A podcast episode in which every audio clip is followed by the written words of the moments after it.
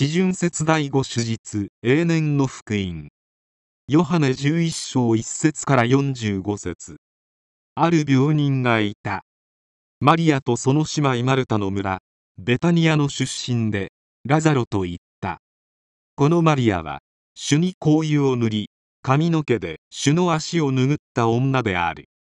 その兄弟ラザロが病気であった。姉妹たちはイエスのもとに人をやって主よあなたの愛しておられる者が病気なのですと言わせた。イエスはそれを聞いて言われた。この病気は死で終わるものではない。神の栄光のためである。神の子がそれによって栄光を受けるのである。イエスはマルタとその姉妹とラザロを愛しておられた。ラザロが病気だと聞いてからもなお2日間同じところに滞在された。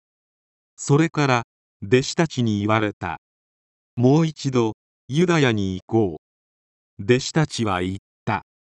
ラビユダヤ人たちがついこの間もあなたを石で撃ち殺そうとしたのにまたそこへ行かれるのですか。イエスはお答えになった。昼間は12時間あるではないか。昼のうちに歩けばつまずくことはない。この世の光を見ているからだ。しかし夜歩けばつまずく。その人のうちに光がないからである。こうお話になりまたその後で言われた。私たちの友ラザロが眠っている。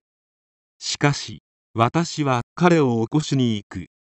弟子たちは主よ眠っているのであれば助かるでしょうと言った。イエスはラザロの死について話されたのだが弟子たちはただ眠りについて話されたものと思ったのである。そこでイエスははっきりと言われた。ラザロは死んだのだ。私がその場に居合わせなかったのはあなた方にとってよかった。あなた方が信じるようになるためである。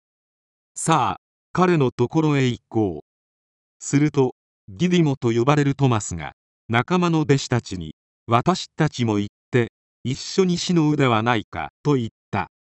さてイエスが行ってご覧になるとラザロは墓に葬られてすでに4日も経っていた。ベタニアはエルサレムに近く15スタディオンほどのところにあった。マルタとマリアのところには多くのユダヤ人が兄弟ラザロのことで慰めに来ていた。マルタはイエスが来られたと聞いて迎えに行ったがマリアは家の中に座っていた。マルタはイエスに言った。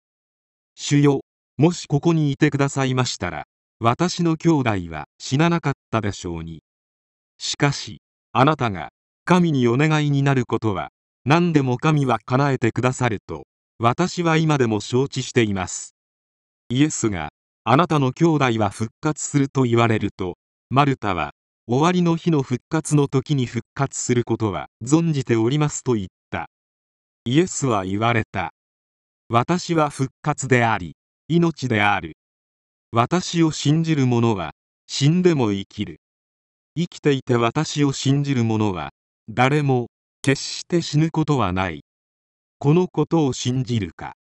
マルタは言った。はい主よあなたが世に来られるはずの神の子。メシアであると私は信じております。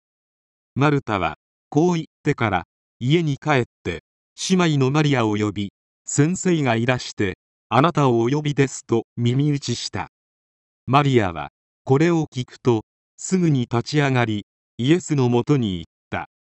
イエスはまだ村には入らずマルタが出迎えた場所におられた。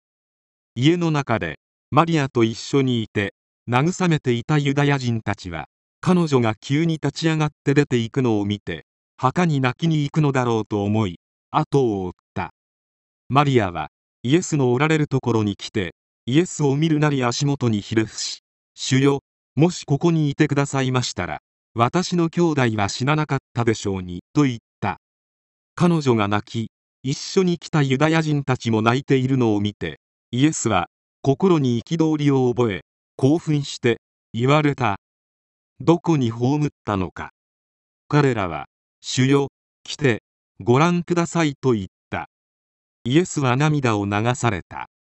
ユダヤ人たちはご覧なさい。どんなにラザロを愛しておられたことかと言った。